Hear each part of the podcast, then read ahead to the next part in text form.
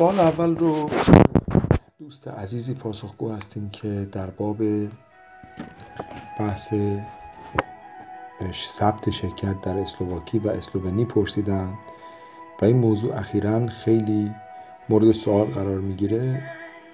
قبل از اینکه سوالشون رو ترک کنم نکته مهمی رو در این باب عرض بکنم. من دیدم که در خیلی ها می نویسن اقامت اروپا. تابعیت اروپا شهروندی اروپا. و بعد می نویسن مثلا با 20 هزار یورو ده هزار یورو. این حرف صحیح نیست. این اقامت موقته. کسانی که شرکت ثبت می‌کنن کسانی که سرمایه گذاری می‌کنن غیر از در چند مورد و برنامه خاص چه در اروپا چه در کانادا و آمریکا. اینها شهروندی که به هیچ عنوان همون اول نخواهند گرفت.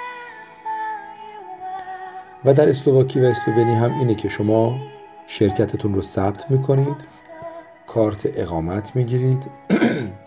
کارت اقامت شما. به شما اجازه میده که در تمام اروپا تردد بکنید رفت آمد بکنید. ویزا احتیاج ندارید.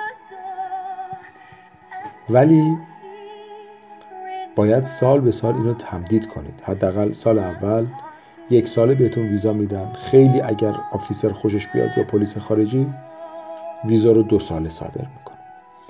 و بعد این تا پنج سال باید تمدید بشه که بعد شما بخواید درخواست دائم رو بکنید. و اما سوال این دوست عزیزمون میگن اون 20 هزار یورویی که باید تو حساب باشه برای چه مدت باید در حساب بمونه؟ چیزی که ما برای مبکرین میگیم و عرض می‌کنیم اینه که کافی شما فقط برای یک هفته پول تو حسابتون باشه و پرینت حساب بگیرید. چیزی که تا کنون برای ما مسئله پیش نیامد باز ببینید وکیلی که برای شما انجام میده کیه و چه پلانی رو داره معرفی می‌کنه و چه احتیاجاتی داره.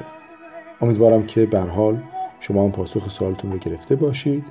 اگر هم در باب اسلوواکی یا اسلوونی جزئیاتی رو می‌خواهید بدونید چون شما هم در ایمیل نوشتید که من بیشتر توضیح بدم محبت بفرمایید نقل کنید که کدوم قسمت از مسائل چون من بارها فایل گذاشتم در کانال تلگرام ما هم هست. می‌تونید تشریف برید گوش بکنید. اگر نکته جزئیاتی هست که مبهمه دستور بفرمایید که ما براتون دوباره ضبط کنیم و ارسال کنیم. متشکرم از شما.